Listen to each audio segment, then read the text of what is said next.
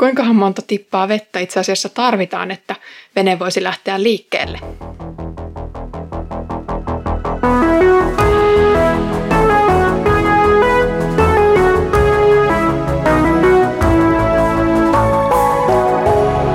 Kirjoitusten pauloissa. Tervetuloa mukaan Kirjoitusten pauloissa podcastiin. Minun nimeni on Iida ja tutkin kanssasi nyt ensimmäistä Pietarin kirjettä. Edellisillä kerroilla on nähty, kuinka usko aiheuttaa kärsimystä ja hankaluuksia kristityn elämässä. Pietari pitää näitä luonnollisena osana kristityn vaellusta, vaikka kärsimyksissä Kristus seuraa Herransa esimerkkiä. Tänään Pietari avaa jotakin siitä, mitä Jeesuksen kärsimykset lahjoittavat ja mahdollistavat meille. Kärsihän Kristuskin ainutkertaisen kuoleman syntien tähden, syytön syyllisten puolesta, johdattaakseen teidät Jumalan luo. Hänen ruumiinsa surmattiin, mutta hengessä hänet tehtiin eläväksi. Ja niin, hän myös meni ja saarnasi vankeudessa oleville hengille, jotka muinoin eivät totelleet Jumalaa, kun hän Noan päivinä kärsivällisesti odotti sen ajan, kun arkkia rakennettiin. Vain muutama ihminen, kaikkiaan kahdeksan, pelastui arkissa veden kantamana. Tuon esikuvan mukaisesti teidät pelastaa nyt kaste. Ei siksi, että te siinä luovuitte saastaisesta elämästä, vaan koska Jumala teki kanssanne hyvän oman tunnon liiton.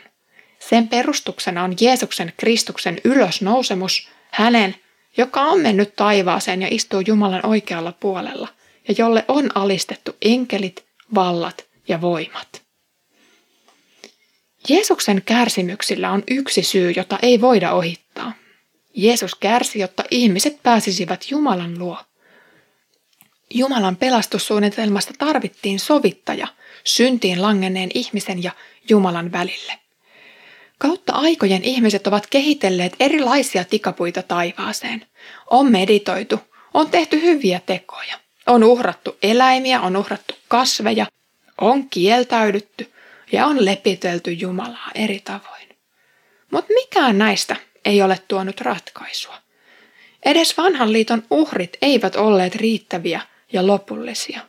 Nekin piti toistaa aina uudelleen, vaikka ne olivatkin Jumalan säätämiä tiettyyn aikaan asti. Korvaamattoman arvokas ihmissielu tarvitsi kuitenkin korvaamattoman arvokkaan uhrin, ja se oli Jumalan pojan ruumis. Jeesuksen kuolema oli meille elämäksi. Päivän tekstijakso toistaa alkukristillisiä uskon tunnustuksia, ja siinä on kuultavissa jotain samaa kuin myöhemmin vakiintuneessa apostolisessa uskon tunnustuksessa. Vai huomaatko sinä näissä jotakin samaa? Ristiin naulittiin, kuoli ja haudattiin. Astui alas tuonelaan, nousi kolmantena päivänä kuolleista. Astui ylös taivaisiin, istui Jumalan, Isän kaikkivaltaan oikealla puolella ja sieltä tuleva tuomitsemaan. Kärsihän Kristuskin ainutkertaisen kuoleman syntien tähden, syytön syyllisten puolesta, johdattaakseen teidät Jumalan luo. Hänen ruumiinsa surmattiin, mutta hengessä hänet tehtiin eläväksi. Ja niin hän myös meni ja saarnasi vankeudessa oleville hengille, hän, joka on mennyt taivaaseen ja istuu Jumalan oikealla puolella, ja jolle on alistettu enkelit, vallat ja voimat. Uskon tunnustukset olivat ja ovat edelleen tärkeä osa seurakunnan elämää. Niihin kiteytyy uskon keskeisin ja luovuttamattomin sisältö. Ne myös määrittelevät sen, mihin uskomme yhdessä.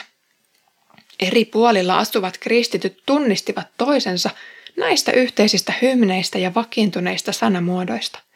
Ja edelleen eri puolilla maailmaa lausutaan samaa uskon tunnustusta ja se yhdistää uskovat toisiinsa. Mutta mitä tarkoittavat vangitut sielut, joista Pietari puhuu kesken näiden lainausten? Tätä on tulkittu yleensä kahdella tavalla. On ajateltu, että nämä ovat niitä sieluja, jotka ovat menneet Tuonelaan jo ennen Jeesuksen syntymää. Toisin sanoen, Jeesus menisi Tuonelaan julistamaan näille evankeliumia, joilla ei ollut siihen elinaikanaan vielä mahdollisuutta. Tulkinta perustuu kuitenkin vain lyhyen osan tätä virkettä ja, ja toki sillä on löydetty perusteita myös muista yksittäisistä raamatun jakeista. No toinen tulkintatapa perustuu koko virkkeen lukemiseen, jossa puhutaankin Noan päivistä. Tässä tulkintatavassa ajatellaan, että Kristus puhui Noan päivinä Noan kautta monille. Kristus oli siis lähettänyt Noan vanhurskauden julistajaksi. Kun he eivät ottaneet lupausta arkin pelastavasta voimasta kuuleviin korviinsa, he jäivät tuonelan vangeiksi. Noa sen sijaan pelastui ikuiseen elämään. On totta, että Jumala on puhunut kaikkina aikoina sanansaattajiensa välityksellä. Olisi myös mukava ajatella, että vielä tuonelassakin olisi mahdollista tarttua vapahtajan pelastavaan käteen. Tämä on kuitenkin omituista muun raamatun äärellä. Noan päivät toimivat myös vertauskuvana yhdelle Pietarille selkeästi itsestään selvälle ja tärkeälle teemalle, nimittäin kasteen merkitykselle kristityn elämässä.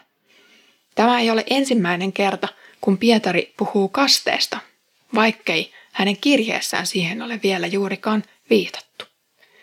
Apostolien teoissa Jumalan koko maailman autuuttaviin pelastustekoihin keskittyvän helluntaipuheen jälkeen kerrotaan, että monet kokivat piston sydämessään.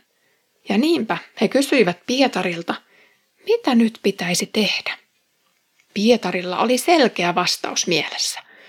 Pyhitysharjoitukset tai muut vippaskonstit eivät auta ihmistä ottamaan Jumalan valmistamaa pelastusta vastaan, vaan ihmisen tulee kääntyä pois synnistä ja ottaa kaste Jeesuksen nimeen, jotta synnit annettaisiin anteeksi. Kirjeessään Pietari puhuu johdonmukaisesti tämän teologian mukaan. Kaste pelastaa, koska sen perustana ovat Jumalan teot. Ihmisen kyky tehdä parannusta ei suoraan sanottuna tule koskaan riittämään, mutta Jumalan mahdollisuudet ovat ällistyttävän suuret. Noan päivinä koko maailmaa kohtasi tuho vedenpaisumuksen myötä. Moni hukkui konkreettisesti siihen veteen.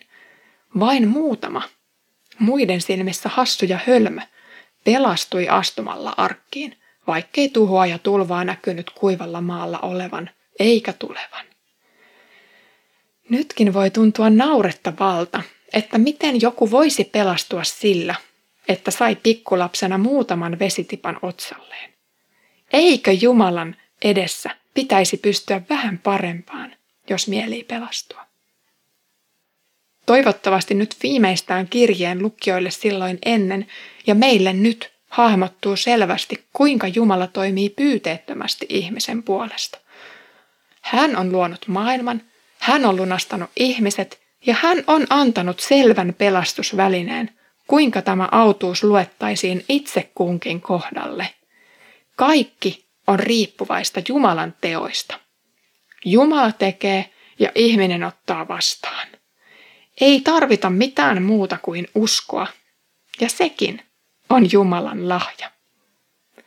Liian yksinkertaisilta tai erikoisilta näyttävät Jumalan valitsemat keinot ratkaisevat. Sama sääntö päti Noan aikana. Ne, jotka eivät uskoneet Jumalan ilmoitukseen, hukkuivat veden mukana. Ne, jotka uskoivat, kelluivat veden kantamina. Sama vesi tuli toisille kuolemaksi ja toisille elämäksi. Yhtä lailla moni on kastettu Jeesuksen yhteyteen, mutta jos hän ei usko niihin pelastustekoihin ja uudesti syntymän ihmeeseen, joka ei muuten näy ulospäin millään tapaa, hän hukkuu niihin muutamaan hassuun vesitippaan. Noan päivänä Jeesus odotti kärsivällisesti, että saisi pelastaa kaikki sen aikaiset ihmiset.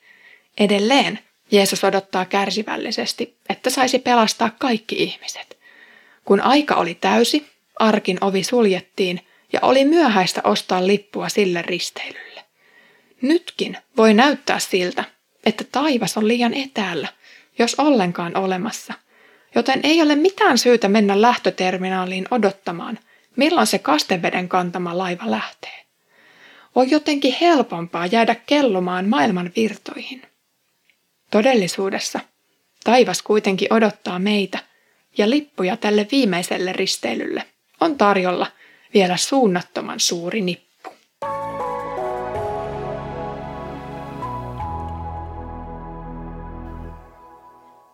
Varhaiset uskon tunnustukset lausuivat julki ne tosiasiat, jotka voivat tuntua utopistisilta, hassuilta tai liian helpoilta meille. Taivas voi tuntua liian satumaiselta paikalta ja Jumalan pelastusteot riittämättömiltä. Sinut on kuitenkin kutsuttu ja lunastettu ihan varmasti Jeesuksen yhteyteen.